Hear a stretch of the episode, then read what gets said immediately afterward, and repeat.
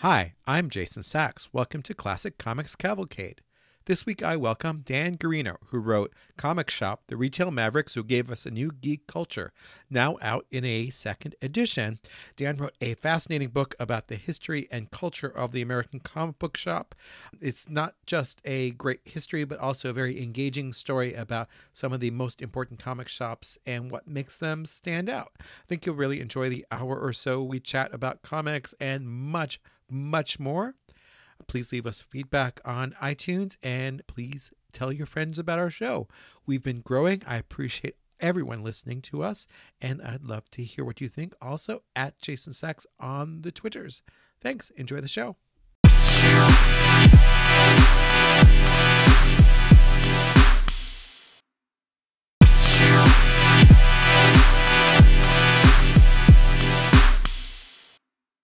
Dan Guarino, thanks for joining me on Classic Comics Cavalcade. Um, you wrote a book which is newly revised, Comic Shop, The Retail Mavericks Who Gave Us a New Geek Culture. And um, I think it's just a really interesting book that not just chronicles the history of comic shops in America, but also kind of gives a portrait of one of your favorite local shops. Um, what motivated you to write this? So, um, this book came out of just conversations I was having at my local shop. Um, and so I, I moved to Columbus in 2008. I'm originally from Iowa, and I had worked as a as a newspaper reporter in a couple cities before coming to Columbus. But I moved to Columbus in 2008, and I immediately found the Laughing Ogre, which is uh, a store um, a couple miles north of Ohio State University here in Columbus, and um, the, the the the co-founder of that store and the manager of that store, um, he and I would just get to chatting about you know I covered businesses in my in my job at the newspaper, and I was fascinated by comic shops as a business, and I found when I would ask him questions about the business of comic shops, you know, we would just go off on these long tangents, and he just you know he's a he's a he's a a great storyteller, and he would talk about just his own what he knew about the history of the business and and uh, retailers who had come before him who he knew and the history of the business in Columbus. And um, it just became clear to me that there was there was this fascinating business story there both in the development of the national business the development of this kind of the the, the model that is the the modern comic shop and then the kind of a human story. All of these these entrepreneurs who are in a very risky business, uh, you know, a business with a higher degree of difficulty than a lot of other a lot of other businesses. Um, so I got really interested in this, and I wanted to turn and read more about it. Um, and there have been some really great things written about it, really informative things. Um, one that I got a lot out of was um, Michael Dean from the Comics Journal did a did a story. Uh, it must have been I, uh, I think it was during the 2000s. Um, that was kind of a look at the history of the direct market. This whole network of distributors that serve comic shops and how that allowed comic shops to to to kind of grow and exist in their modern form. Um, and that was, was really informative. But beyond that and a couple of other things, there were. It's like I basically was wanting a book that didn't exist. I was mm-hmm. wanting to read a book that didn't exist. So that kind of led me down the road of thinking about if I if I wrote this book, what would it look like?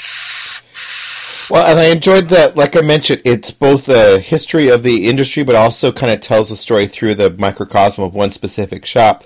Um, so I I've uh, written or co-written a series of books for TwoMorrows called the American Comic Chronicles. And as an example, we talk about the uh, 1978 uh, evolution of the direct market and the uh, Chuck Rozanski suit against Marvel. Um, but you go into that with a different level of depth and also talk about how it affected individual stores. Um, why don't you share that story and then uh, talk about how you did some of the research around that? Well, I would say, um, well, I guess first of all, the um, that American comic, uh, the, the, the Chronicle series that you're a part of, that is in, an invaluable resource. Because one of the things I found in writing about this is there there there just there isn't a lot out there, and um, in terms of multiple sources to fact check and multiple sources where you can kind of look at who their sources were and you can help kind of vet your own sources. Mm-hmm. Um, and your that the book on the 1970s that goes into um, the some of the, the, the legal wranglings th- that those were not you know I, I, I'm I, in my book I cite different primary sources but I, I looked at you at your book and to kind of help determine whether or not what I had was correct, you know, and whether because there is a lot of um, there is a lot of just disagreement about the basic facts of some of the things that happened, and um, so um, and I know also as a I don't know as a fellow author sometimes you you just wonder is um, who's reading this? You know, you hear from readers sometimes. I just want to tell you, as a fellow author, I read that and I liked it. It was a good. It, you did a you did a really a really good job with that. Um, well, I really appreciate that. You know, it is interesting, like writing this history, because you often will find like this front runner syndrome, or the idea that people kind of present themselves as the heroes of the narrative, and it could be really hard, especially if you have people kind of doing retrospectives, to get an idea of what actually happened at the time. Yeah, um, and when will... Chuck Chuck is an interesting example. Like, um, so Chuck uh, he is the founder and owner of Mile High Comics in Denver, and um, a, a, a, great resource for understanding kind of the history of the business is this series of columns that Chuck did, right? Um, and and that are available on his website. But I found, and this is with, and I, this is not a knock on Chuck because Chuck is a retailer. He's not a, a not a journalist. Um, but the the there were elements in there where sometimes the dates weren't right. He would say something happened in a certain year, and it actually happened in a different year. And it so his take on a lot of this stuff was really helpful for, for helping to kind of form an outline, you know, and kind of figuring out what the kind of the, the the kind of broad trends were, and also even figuring out what kind of specific events were.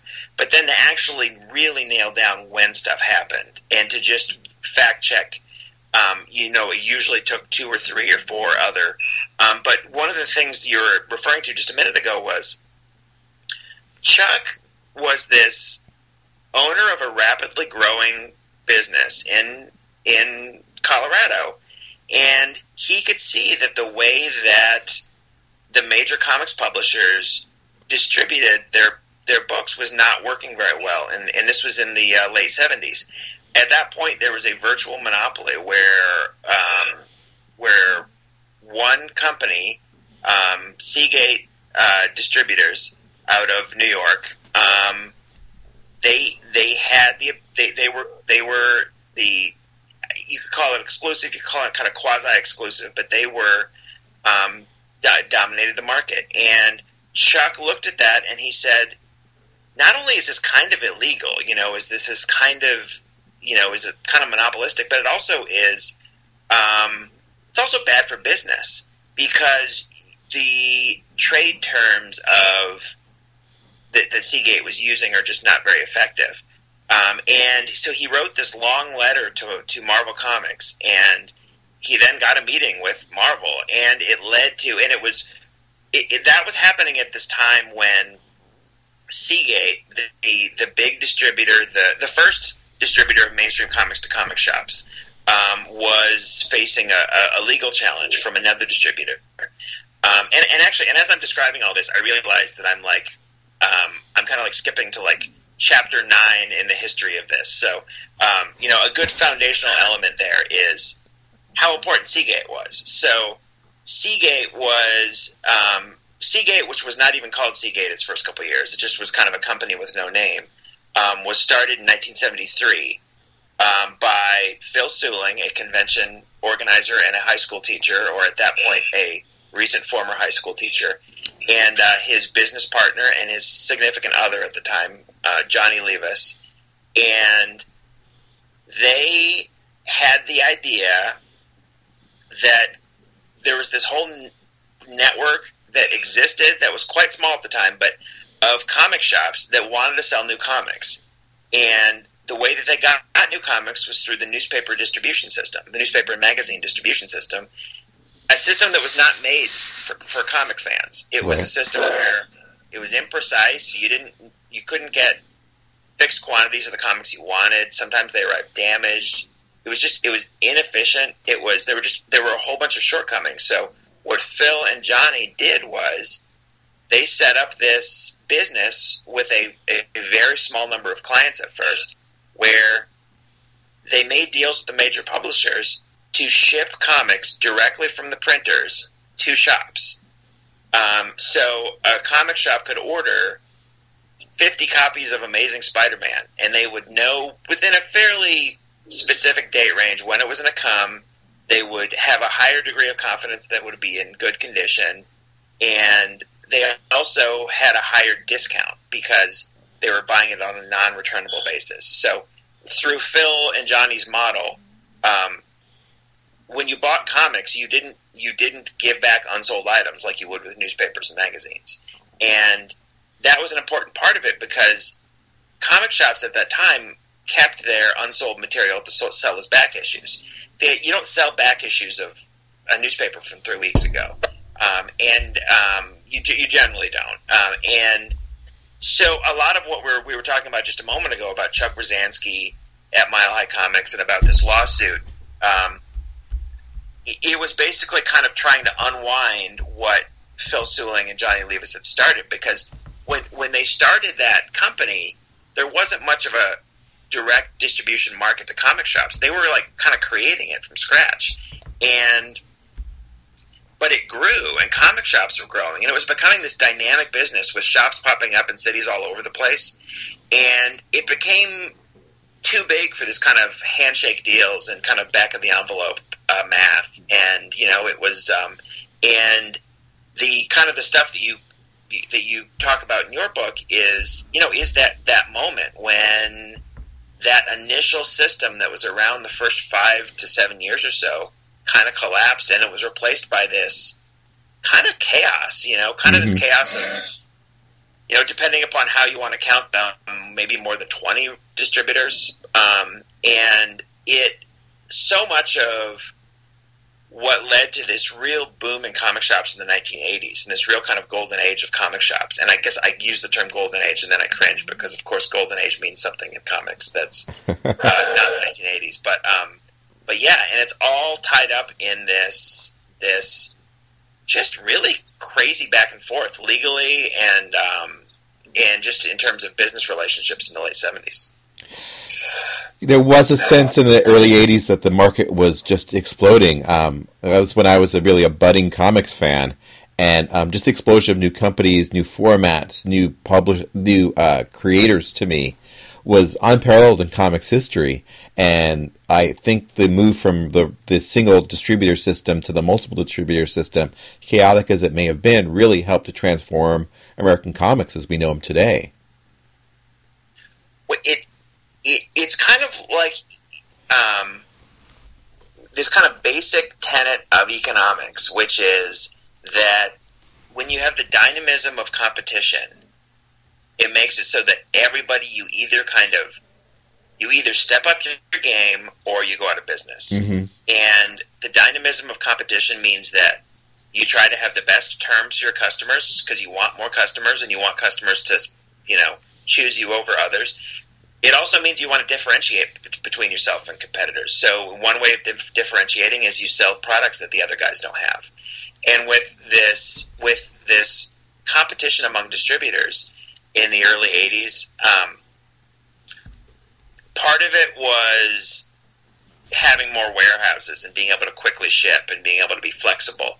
Part of it also was having material that others didn't have, Mhm. whether that be imported material, whether that be more kind of underground material, or um, just stuff that's um, it, it. And it made it so that yeah, it was just this. Um, it was just this kind of dynamism, and retailers from that era will say that they would do business with multiple retailers. You know, they would have like their main or multiple. I'm sorry, multiple distributors.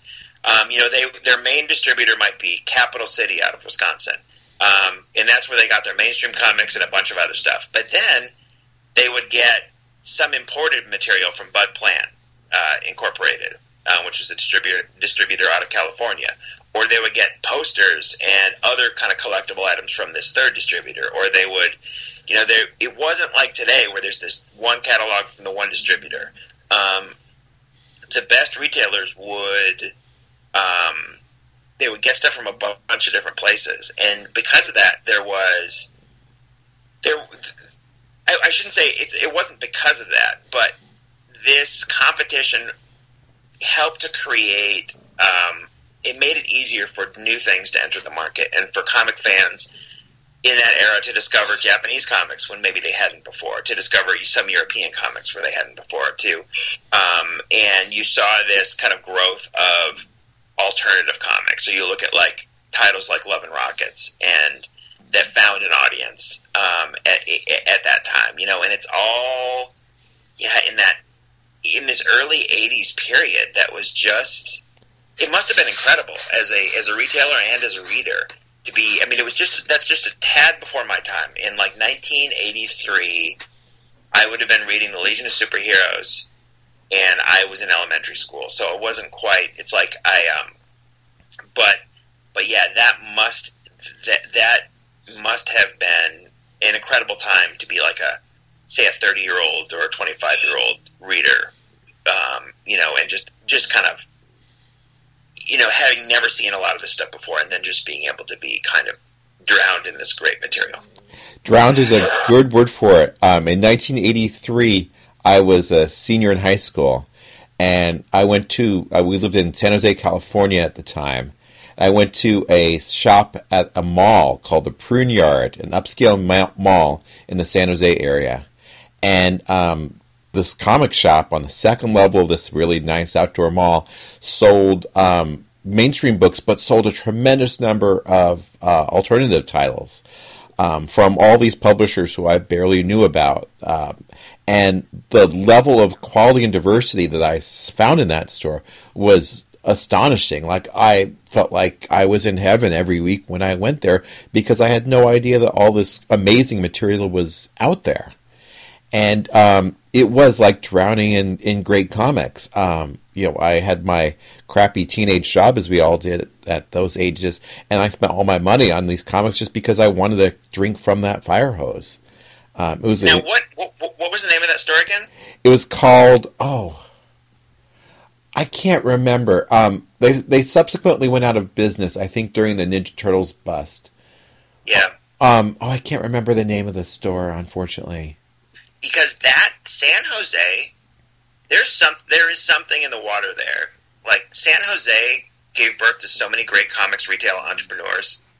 It's um, you know, that's where Bud Plant is from, and Bud is one of the maybe three or four people who just had just has this tremendous influence on the shape of the comics business, and in addition, kind of knew everybody, and it is, is still around. You can still buy from his company, right? Um, and uh, Dick Swan, and I mean, there's there's a whole list of these guys who went on to.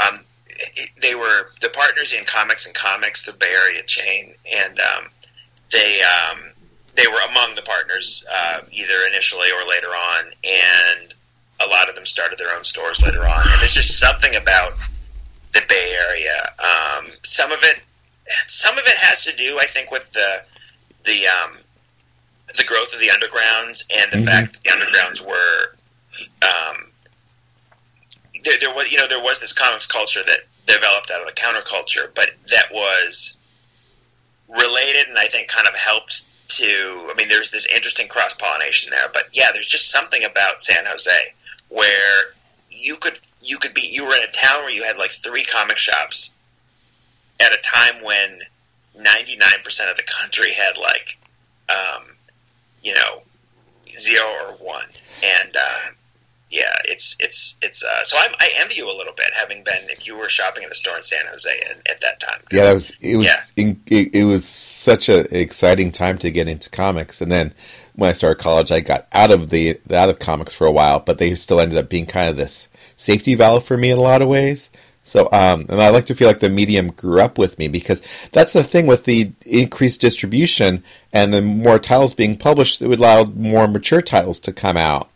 And for someone who's really paying attention to the great material that was out there, there was always something else that you could discover. I mean, Yep. that's when I discovered like American Splendor, which is like perfect for a college age kid. Oh yeah. Um, Well, now that I live in, I grew up in Iowa, but I live in Ohio now, and I there's a great uh, independent uh, comic show here in Columbus called Space. It's the Mhm. Small Press and Alternative Comics Expo every spring, and Joyce Brabner, who's I'm sure you know, but maybe people listening don't know, is um, was Harvey, Harvey Pekar's wife, and she was one of the guests at the show a couple years ago, and she was like selling all these all these original American Splendor uh, issues, and like I swear, for me, it was like you know, it was like one of the Beatles was there. You know, it was like it, well, and it was just so funny, just kind of chatting with her. It's like, oh, you know, she's because of course I knew her from her character in the comics, you know, and she Mhm. co-wrote some of the comics. But um, but yeah, American Splendor. Um, I I'm trying to remember. You know, I started reading that when Dark Horse was publishing it in the '90s, and the first American Splendor story I ever read was, I think it was in the Dark Horse Presents. Was it Dark Horse Presents number 100? It was like you know, and it was this anthology of a bunch of kind of uh, new stories, but that was kind of that that represented a lot of the best stuff that Dark Horse had done, and um, and I think there was a concrete story by Paul Chadwick in that same issue, and then there was a uh, an American Splendor story with Joe Sacco drawing, uh, and from there I just picked up everything I could everything I could find of Har- Harvey Pekar's, and then I you know I found the um, the stuff he did with R. Crumb, um, which I've now determined is like some of the only R. Crumb stuff I really like. Um, Mhm. s- um, and um, with all due respect to all the people who really admire his material, I just don't. I have failed to connect with him on on. But I found that when Harvey Pekar's writing him, I can really enjoy his draftsmanship so much more than uh, so much of the stuff that he writes himself. But but yeah, that was that was. If you would have been reading it when it was in the larger, the more magazine size, the pre Dark Horse stuff, then Yeah. it was in the 80s, right? Yeah, I picked up uh, a magazine size issue. So yeah, my story about American Splendor is um, I picked up American Splendor number ten at a kind of independent bookstore in Portland. I went to school in college in Portland um, in 1985, and that issue has a cover and interior story by Val Mayerik. Uh, Mayerik drew um, comics uh, at Marvel. M- Uh, many of his books were written by Steve Gerber, who's one of my favorite comics writers. And they worked together on Man Thing, among other titles. And um, so, you know, I immediately responded to the Mayerik cover. But on the cover, it has Joyce staring at Harvey as he's washing dishes, and he's saying to himself, Poor dishwashing has always been my Achilles heel. If I could upgrade my dishwashing skills, I could really disarm my, my enemies. And I read that and I'm like, this is so perfect for me because it's like written in this mighty Marvel manner, but completely subverts the whole thing. And um, it, it was like magical for me, almost transformative for me. Oh yeah.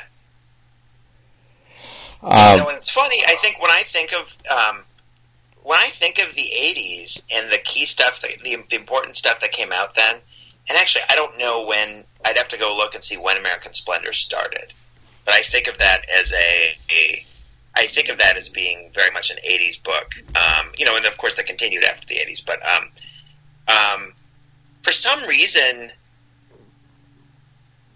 it, it's one of those ones that's not among the bullet points a lot of times. You know, when you say, okay, what was, you know, this kind of expansion and this kind of enriching of, of the comics culture in the 80s, you know, it's it's all about Love and Rockets, and it's all about some of the some of the mainstream stuff that edged toward being more sophisticated, uh, like some of the Alan Moore stuff, and um, and um, but it's it's you know now that now that I think about it, it's like American Splendor is not is not one I see in that conversation, and maybe it should be because, um, yeah, it's like that. It's uh, I have such a fondness for that material, and I think, and I'd be curious. I'd be curious how influential American Splendor has been for other cartoonists. I don't I don't know the answer, Yeah. but I would think that I would there must have been a lot of autobiographical cartoonists who, in their formative years, read that and it had an influence on them. I would guess. Either first generation or second generation, right? Yeah. Because I mean, it, it, if, even if they didn't read it directly, they had to read comics that influenced it, um, that made them want to do this kind of work. Um, and he really set the pace for it. But his stories were different from other people's stories too. There was just an element of truthfulness about them that was also non-exploitative. Maybe it's because his life was, you know, conventionally a little boring that made him more interesting. Um, because I think what I responded to originally in the book, aside from the the juxtaposition of Val Mayerik drawing these very kind of ordinary stories, um, was just the fact that he was just a VA clerk, you know, tracking down medical records Yep. and you know he wasn't young like I was at the time. He wasn't working some glamour job. He was just an average Joe. Um, Yeah. and, and I thought that was like I, I, now that I think about it, I think that's really like an under. It's an area of the world that we just don't see that much in comics. Well, it, and some of his language too, like you know, his use of like the term "bread" for money, and Yeah, his fondness for jazz, and his eccentricity. You know, it's like I think it's you know so much of the appeal of this was that he's like an average guy. But he's really not an average guy. You know, Mhm. he's like I mean, if you worked with him at the VA, you would. I suspect he was that wildly eccentric guy. You know, who depending on your personality, you just gravitated toward because he was just you know grumpy and eccentric, but he's you know he's um yeah it's um it's yeah it's like you know just just this conversation makes me want to go out and see what's been reading. Like I wonder what if any comics academic has done a deep dive on American Splendor because it's um it's it seems like there's just a lot of fodder there, and there's a lot of there's an interesting because you know so much there there's there are cartoonists from the undergrounds, you know, of course Crumb and others, um, who you know who just the, the it's interesting like kind of the the, the the the artist because he was not a writer artist, you know how you know and how different those his stories feel very you know depending on who the artist is, and then you Yeah. have someone like Sacco showing up later um, and doing just so much of his stuff that I liked, but. But yeah, I'm sorry. I don't. I took us on a uh, American Splendor tangent there. so- that, that, that's okay. I mean, this is a podcast, not a Yeah. formal interview. After all, Yeah. uh, that's what it's all about. Uh, no, no, you got me thinking about that too. I want to. You got me thinking. I want to dig back into this. I wonder if I could get Joyce on my show and talk about it some more. I, I can safely say, and I don't know, I've not, I, I, um, and of course, my only encounters with her was were, were was at a fan at this one show, but my sense was she's very accessible. So yeah, I bet I, and I would uh, be first in line to listen to that if, if you had her on. Wow. Okay, I, I'm, I think I'll have to do that. Uh, yeah. Thanks for. Yeah, you got me excited thinking about the, these comics. They're some of my all-time favorites, and Yeah. I don't pull them out nearly enough. Um. So I did two episodes on the Ninja Turtles and their um, impact on the industry, with a third one kind of in in the pipeline, talking about the infamous story of Tundra Comics, which is one of the great underreported comics stories. Um, I'm curious what your take is on the black and white boom of the late 1980s, triggered by the Ninja Turtles. So no, so, so you said so you have an episode about Tundra that just hasn't run yet. Uh, I'm I'm in the middle of writing it because it's a a a complicated, interesting story. I talk about it a lot in the 1990s book, though. Okay, because and you, and I'm sure you've seen this writing about it, like that Comics Journal interview with Kevin Eastman, where they talk a lot about Tundra. When I read that, I thought, this is like a, this is a book. You know, this is a movie. This is like, this is like some sort of, this is one of the greatest examples I've ever seen of when a desire to do creative good combined with a ton of money goes horribly awry you know, and it's um, you know, in in the case of Tundra, um, but yeah, just going back to like the black the black and white boom, it's it's like I mean, you see this over and over again. It happens in comics, and it happens outside of comics. Um, so the you know the so so Kevin Eastman and Peter Laird do the first issue of Teenage Mutant Ninja Turtles. This comic that looks kind of in this first issue was kind of I don't want to say crudely drawn, but it was you know it was not it was it was uh, an amateur production at that you know You, and you can call it crudely drawn. It was two Okay, young guys. it- It's fanzine What's quality. so funny? Some people have a fondness for that the, the turtles material, and I just don't. And it's like, so part of me thinks, God, do I just not? Am I just not seeing something here? Because I just don't. I think even the so-called best of that was not very good. Um, and with all with with due respect to all that that Kevin Eastman did for comics and all that, um, you know, it's it, I just don't like that. That uh, even when I was maybe more even at the kind of the age where I would be into that kind of thing. I just wasn't into it. But so, but this comic comes out, and with a, a small print run, and they're able to build an audience for it. Um, they sent out copies to shops all over the country. They they were able to get this core audience in the kind of northeastern U.S. by um, having a couple shops that liked it, and the kind of the cultural context of that first issue is that Teenage Mutant Ninja Turtles has elements of a Daredevil parody. You know, where it's like it's um, it's it's the Frank Miller era Daredevil, uh, and it's just this absurd, you know, combination of adjectives with these, you know, and then these ninjas, and you know, this stuff that's kind of straight out of, um, and this kind of serious narration that's. Um, I mean, it, it was not th- th- that comic was not playing it straight. It was there was a parody element to it from the start, and um, so that comic builds its audience as subsequent issues come out, and as the creators get better at making comics, and they've really hit something here. You know, where it's like they have characters that have a real appeal, but then the thing is, though, beyond the quality of the comic, because of the small press run of that first issue there's this market factor that that kicks in, which is that okay, we have a popular comic here, or the whole comics industry is like this comic is popular, and almost nobody has number one. This black and white small press run comic, and so so Teenage Mutant Ninja Turtles number one is worth a ton of money. It's worth what seems insane amounts of money for a comic that is not, you know, from the 1930s. But it was uh, true. from- It was truly. It was a clear supply and demand thing. Yeah, It was So, scarce and no one had it. Yeah, and then the market. Okay, so what what does so if you're a publisher of comics or a collector or retailer, okay, what's the right lesson and what's the wrong lesson to learn from this? The right lesson is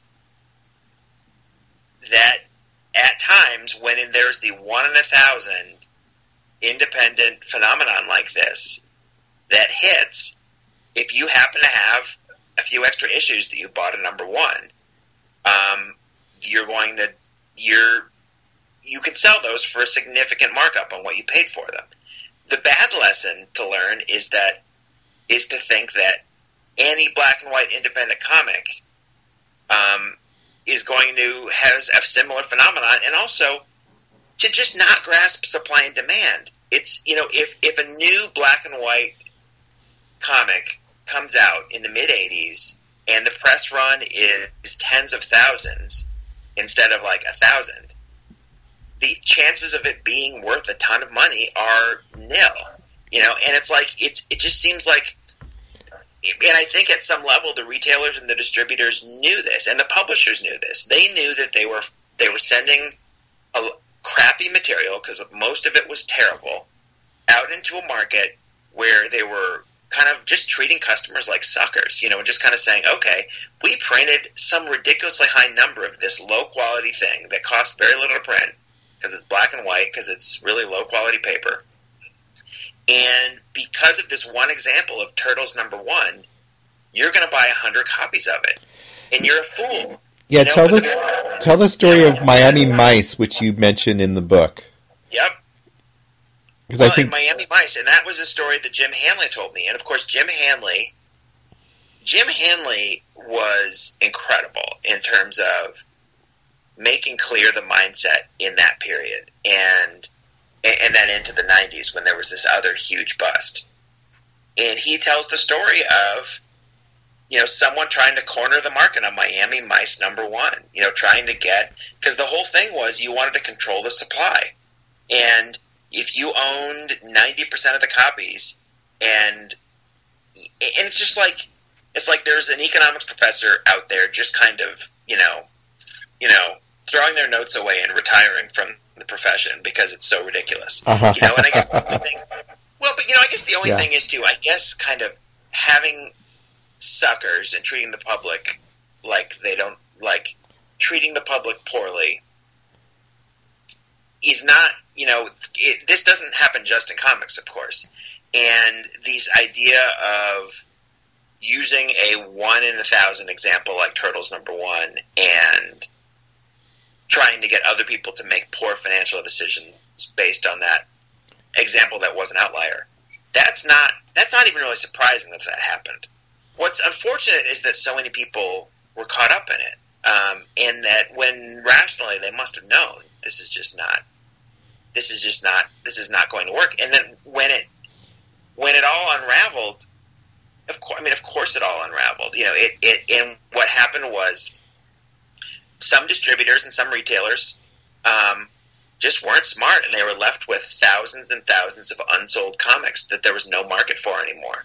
Because when the market loses confidence that this stuff's going to be worth anything and that material is so low quality that when you take away that idea of making money from it there's no reason for anyone to want it you're you're done. And the retailers that survived that were the ones that only ordered they ordered approximately how many they had customers for and maybe a tiny bit left over for back issues those retailers that thought they were just geniuses and could order 20 times the demand and then save the rest so that they could retire at age 30 those are the ones who were out of the business Yeah, it's that short-term rush to make crazy amounts of money that you, you you dream of. You know, get rich quick schemes, which almost never work out.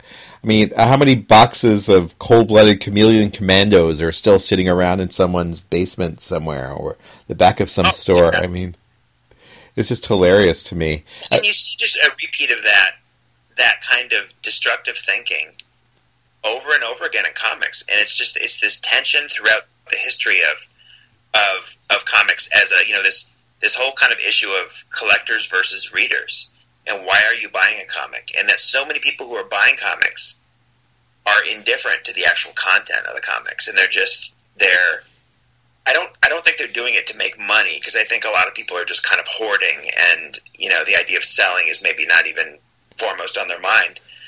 But it's yeah it's um if only that black and white era had led to a bunch of really good comics. And there were some comics in that black and white era. Like I mean I, I talked to um Steve Moncuse um who did Fish Police and that was you know that was kind of that was that's often associated with the black and white bust era and was very much caught up in the boom and the bust but you can go back and read that comic and think this is not terrible you know what's this doing in this you know batch of Right. as opposed to so many of the others that you can still get in quarter bins um, that are just unreadable they're so awful Well, Dark Horse Comics started around the same time, also, um, and of course, they ended up being a quality publisher. Yeah.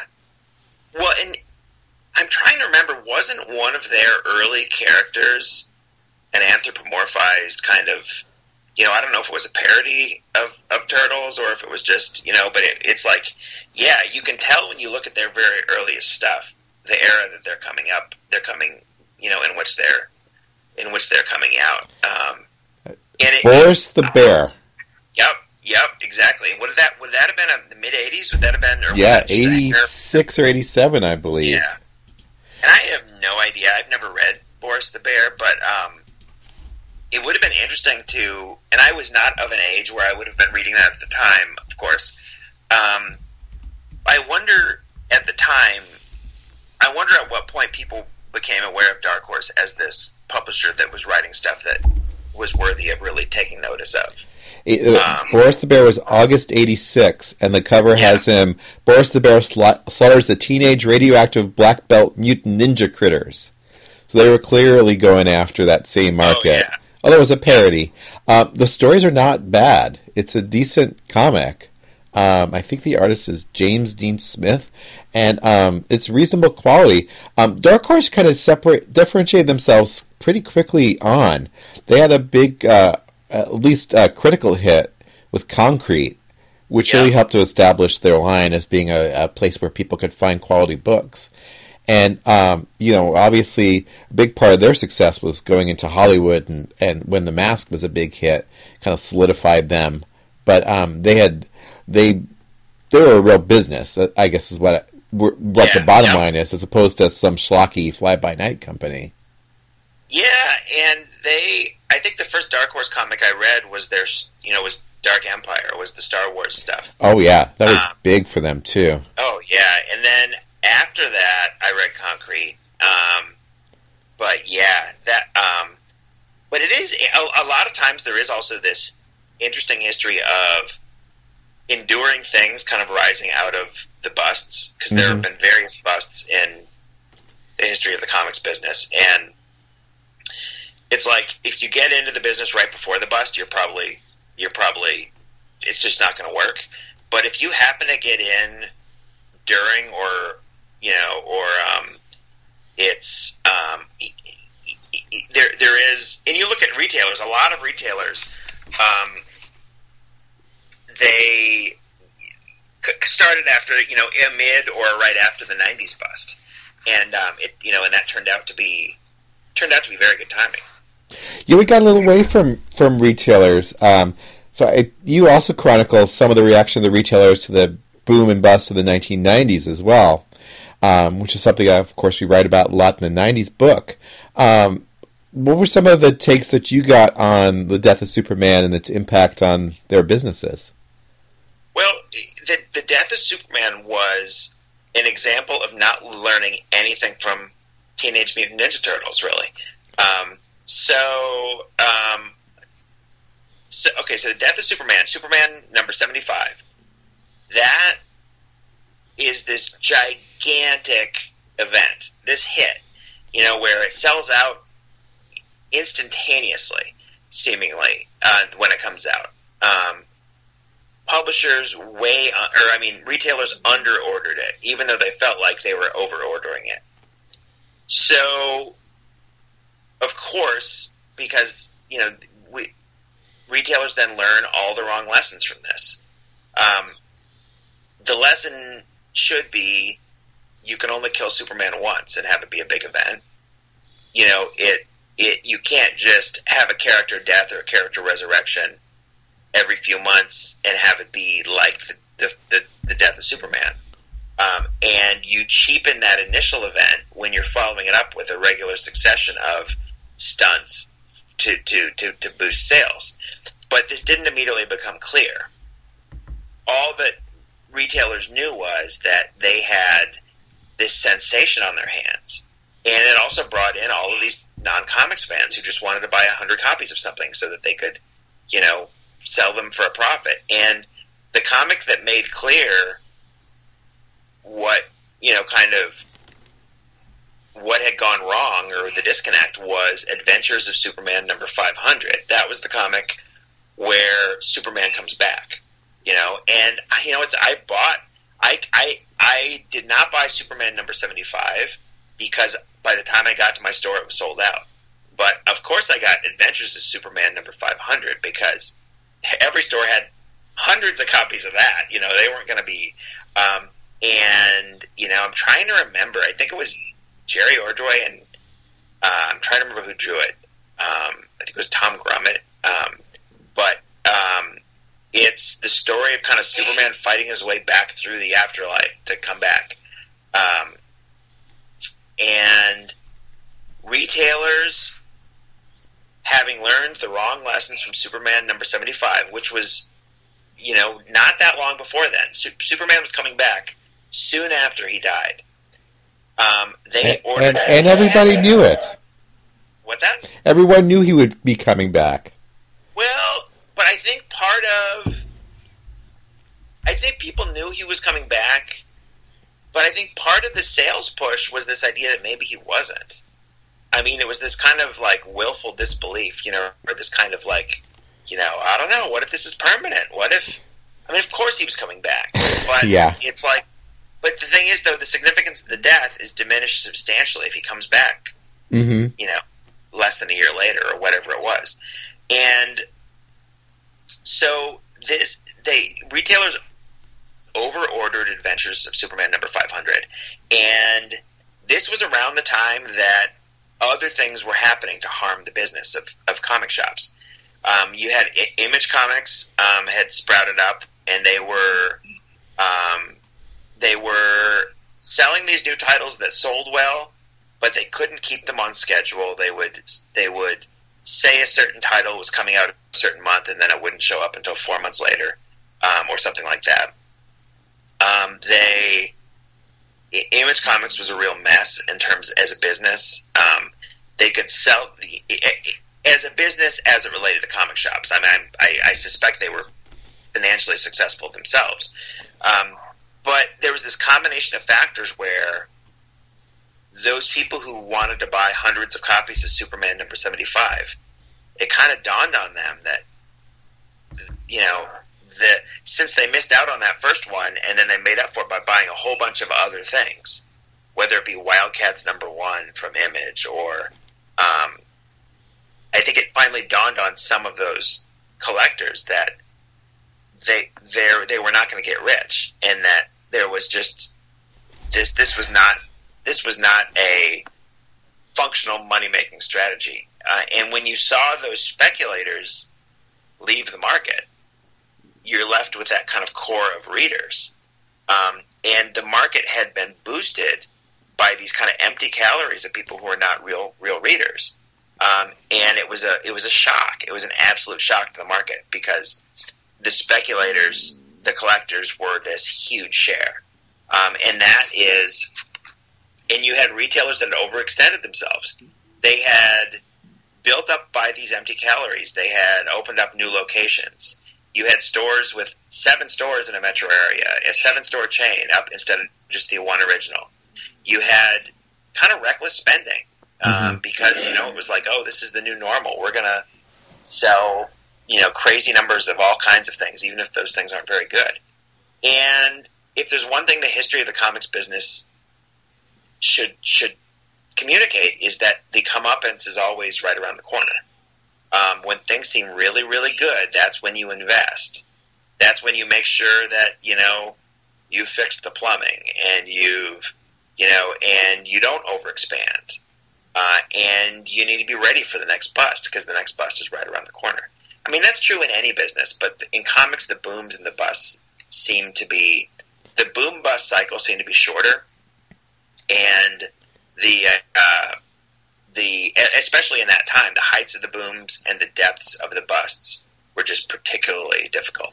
Yeah, it seems to happen at least once every decade.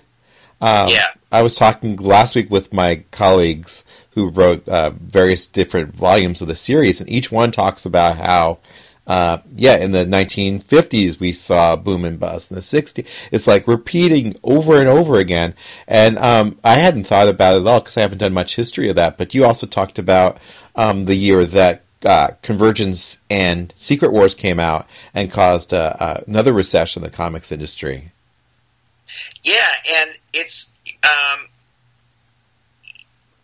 today the comic shops are dependent on Marvel and DC, the two biggest publishers. A lot of shops are. They're not all shops are, but a lot of shops are dependent on those two.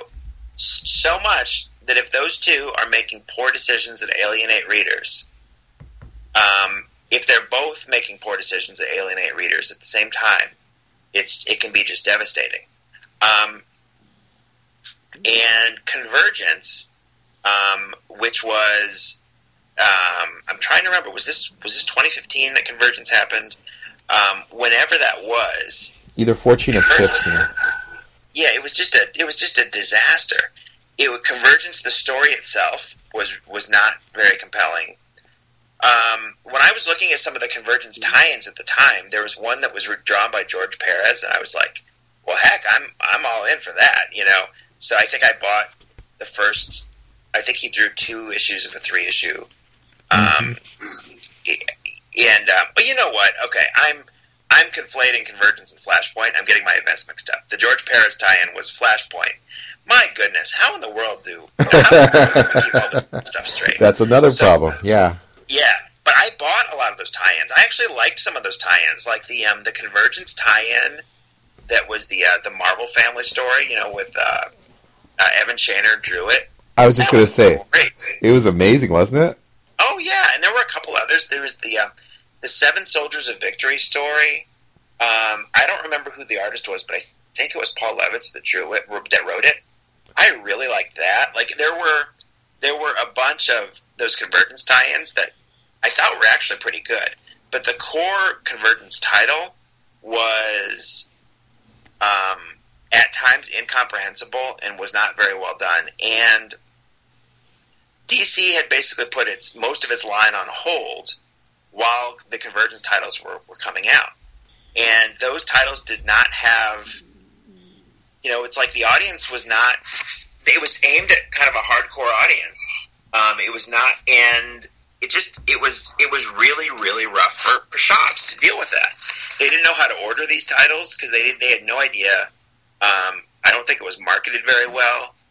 And at the same time that Convergence was happening, Marvel was, and I believe Convergence started before Secret Wars, um, slightly, but it was all they kind of overlapped. And Marvel's Secret Wars was compared to Convergence. Like if you just sit down and read the main Convergence story, and you read the main Secret War story, to even attempt to compare them almost seems unfair because Secret Wars strikes me as kind of a real story Mm-hmm. um, and not this kind of collection of stuff that a story needs to accomplish to fit some corporate publishing initiative.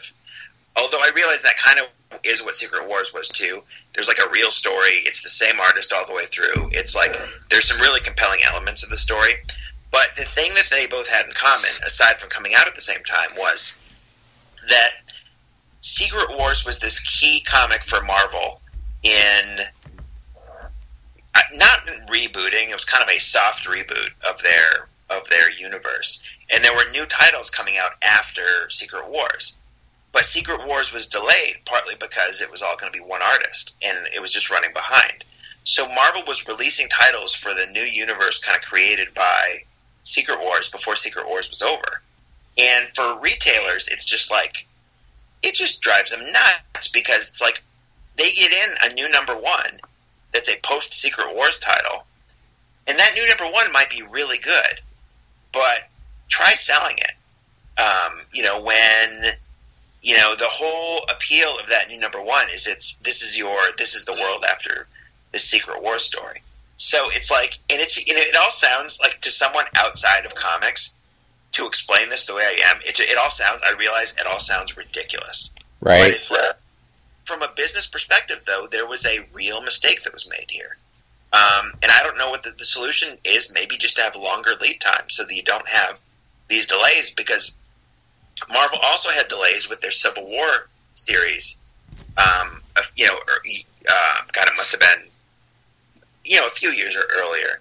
Um, and it's like this is a real problem. Like you need pub retailers depend on being able to trust the publishing schedule for their own planning purposes. And it's like when the big publishers because the big publishers should be the most competent in terms of putting stuff out on time in terms of communicating what they're going to put out in terms of then delivering on those communications and being accurate in those communications. And when one or both of the publishers are just kind of not doing that very well you're just in big trouble if you're a retailer. So this this was an example of re- of the major publishers just shooting their their customers in the foot, you know, because the the, cus- the the customers of the major publishers in many ways are the retailers, um, and it's what's impressive to me is how quickly.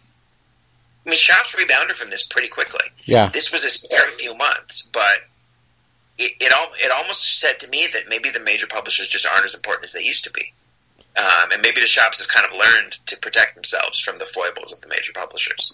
Well, you talk about that too. Uh, the the public it's kind of in two ways. The publishers aren't as important as they used to be. One is the growth of uh, Raina Telgemeier and um, Dav Pilkey and all those creators who really appeal to a completely different audience than the comic shop audience. And the other is the growth of all these indies, um, you know, stuff like Paper Girls and Saga that kind of capture people's imaginations in a way that these superhero uh, superhero properties don't which is so ironic because I mean, in the era when um, Endgame makes a billion, two hundred million dollars or something, um, comic sales haven't moved a bit, which is Yeah. just the worst indictment of this industry I think that you can imagine. Yeah, and one of the things I get asked a lot is to comment on the Marvel movies and how those relate to the comics. Um, and it's really tough because, so, in a lot of ways, the Marvel movies are, just as a pure storytelling exercise, are better than the Marvel comics. Um, now, the, Mar- the, the movies borrow lots of story elements from the comics, so it's not like, you know, it's not, they're, and they're, you know, and they're very similar interpretations of the characters. So it's not like we're talking about two separate things here. They're two very interrelated things. But I imagine the if you if you did the Marvel movies, just kind of straight comics adaptations, or if the if the comic series were more like the Marvel movies, they would be somewhat successful. But there's a real ceiling on how successful a, a successful mainstream comic can be in terms of sales, unless you're using gimmicks to kind of artificially goose the sales. So, um, I think the Marvel movies are, are really they're really well done. Um, they're the I, I mean I really have liked the Captain America movies. I I yeah I think that the the two Infinity War movies were um, yeah a bit you know th- at that point the, you can kind of feel the accumulated weight of all the continuity and it feels a bit overstuffed and it's not necessarily very good as a movie but it is highly entertaining and very rewarding. It kind of replicates the feeling of an event comic um, you know when you're really familiar with the universe it's happening in. But it it's like those comics those those movies though they lead to a slight uptick in interest in the comics. Um, but if if even you know three percent of the people who re- watched those movies became regular comics readers that that were not regular comics readers already, it would be transformative for those companies in terms of their publishing lines. And it's just it's not they're they're you sh- comic shops will see big increases like after the Black Panther movie. They saw huge increases in sales of Black Panther comics. Those some of those the um the, the Ta-Nehisi Coates uh, Black Panther title was a huge hit Yeah, initially. it's true. Yeah. Um, but those examples are kind of notable because of their their exceptions. You know, it isn't like the Avengers comic when Avengers has a new number one. I mean, it'll sell. The new number one will sell. Now, it doesn't help if they do a new number one like every other year or every year almost. But, um, but yeah, there's a real disconnect there, and it makes it seem as though the publishing lines are just this kind of idea factory for the movies, and it's just this kind of keeping the copyrights alive and um, and or maintaining the you know the the, the copyrights, and it's um, it's yeah, it's kind of as a comics fan, it's just kind of it's there's an element of that that's disappointing um, because I the comics at their best, like I think of like the Walt Simonson Thor that I read in the 1980s, and of course the Thor movies borrow some from that. Um, you can see specific kind of callbacks and references to to to the Simonson stuff, but it's like, man, if I'm going to watch a Thor movie, I just like to watch a. It's almost like I want to watch the Thor TV show that is the Simonson run. yeah. I mean, if you're going to make moving pictures about these stories, um, but yeah, I feel like um, I feel like a lot gets lost in translation when they try to take. Um, and I feel, I guess I feel, and I'm sure there are like a lot of fans who are kind of more hardcore fans than I am who feel it's almost, if it almost, you know, comics used to be this thing that was not really a mainstream thing. And some of these characters, I mean, the idea that even Iron Man is a character everyone knows now, I mean, Iron Man was like a second tier character. Right. I, yeah, I had a subscription to Iron Man in the 1980s, and that was not, a, you know, not a top selling character at all, and not a kind of a core character for Marvel. And um, yeah, we're just in this weird place right now where so many elements or so many element, eh, so many characters and so many concepts from comics are known by everybody, but it hasn't helped the comics much at all. I think that's a good segue into the last set of questions I had, which are around your kind of taxonomy of different comic shops and how they stay alive these days. I thought it was interesting how you broke them down into different categories. Yeah, and it, and that was one thing, like in writing this, that I struggled with. Okay, so in the process of writing this, I went to a whole bunch of comic shops, and I realized in the main text of the book that there was no way to get those comic shops all in there. There was just, you just couldn't. It was like you know we're talking about fifty plus shops or sixty plus shops, or you know it's like it would just be this mess if I was trying to.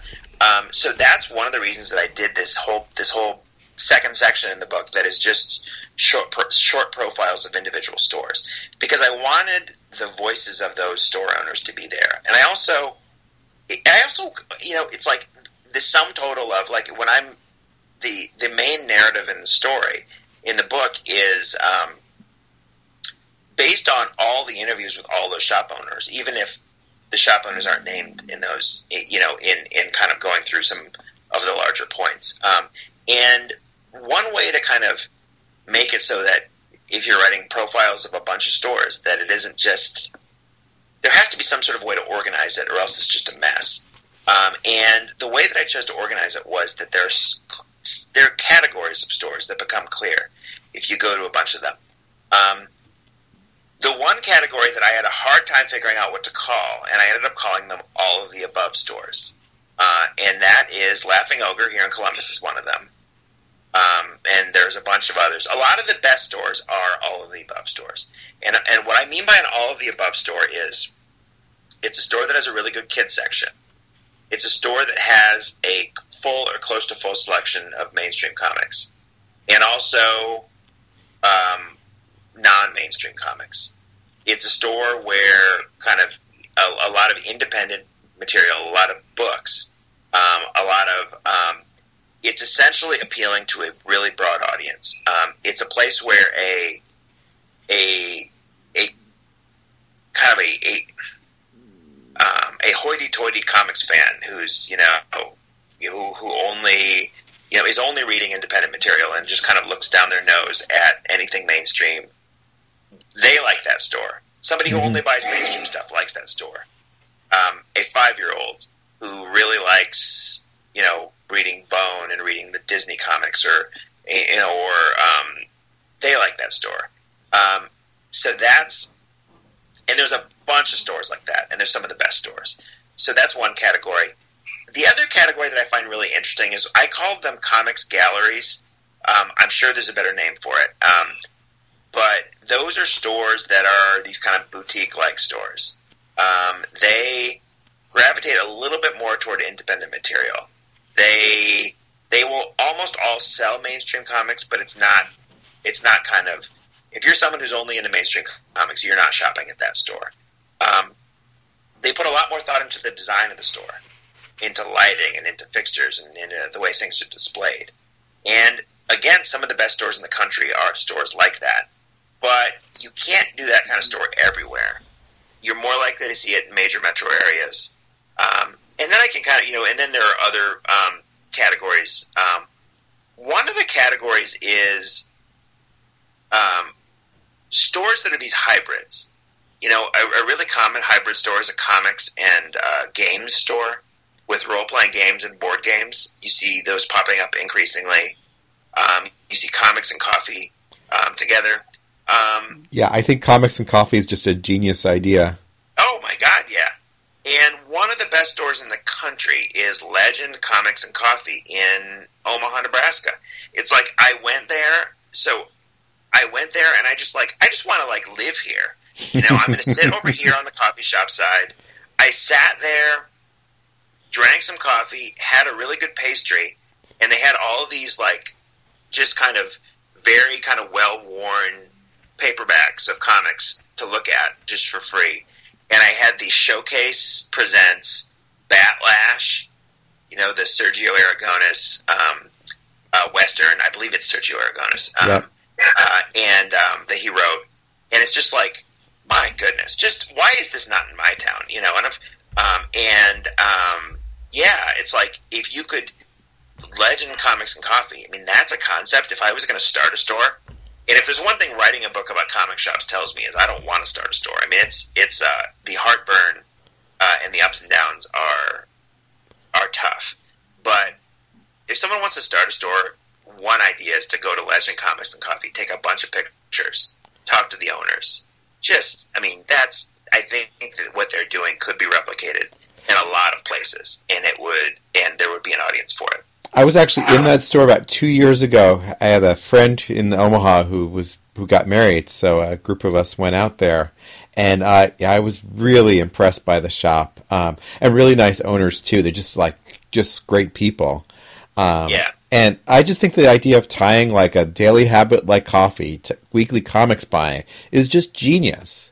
Um, Yeah. And it's two slightly different, it's two pretty different audiences, but a very different cash flow too. I mean, a lot of this kind of comes down to what's the best way to keep your business above water. Yep, yep. And you know, there's a reason Yeah. why Barnes and Nobles have Starbucks in them because that's going to keep people coming in every day. Yeah, yep. And a store like Legend Comics and Coffee, I mean, they are really built to survive, you know, the Armageddon of the comics industry, if if it ever comes. Because a store like that, they can just be in a, they can just sell um, kind of antiquarian comics.